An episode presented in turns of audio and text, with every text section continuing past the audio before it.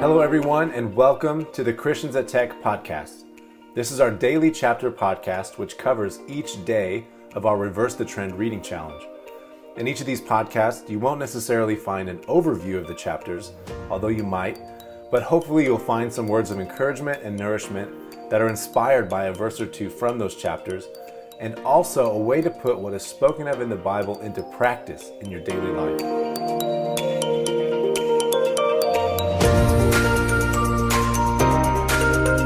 Hey guys, thanks for coming back to the podcast. Today we got a pretty sweet chapter in Matthew 3 that shows us the Lord Jesus himself getting baptized.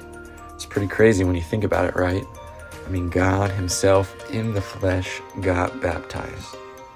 So the verses I want to hit on today are verses 16 and 17.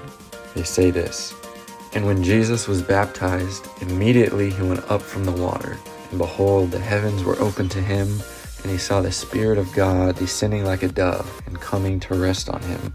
And behold, a voice from heaven said, This is my beloved Son, with whom I am well pleased. Now, a common question that is thrown around today is what makes God happy? Or what does God really want from us? Even what pleases God?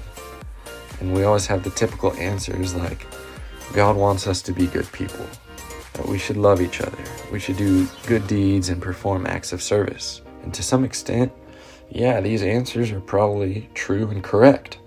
But are these the things that are really on God's heart? Or is there something more? Is there something deeper?